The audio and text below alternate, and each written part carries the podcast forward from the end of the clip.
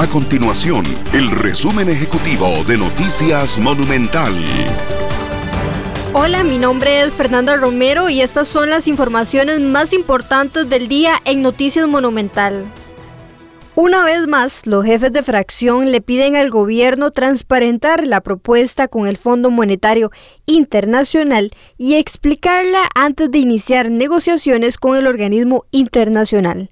Este martes, la nueva ministra de la Presidencia, Janina Dinarte, convocó a los jefes de fracción para conversar sobre la agenda de sesiones extraordinarias y las negociaciones con el FMI.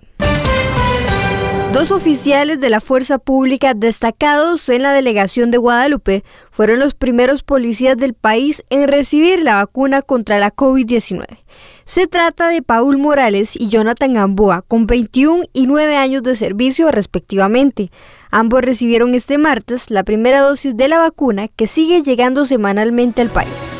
Estas y otras informaciones usted las puede encontrar en nuestro sitio web www.monumental.co.cr. Nuestro compromiso es mantener a Costa Rica informada.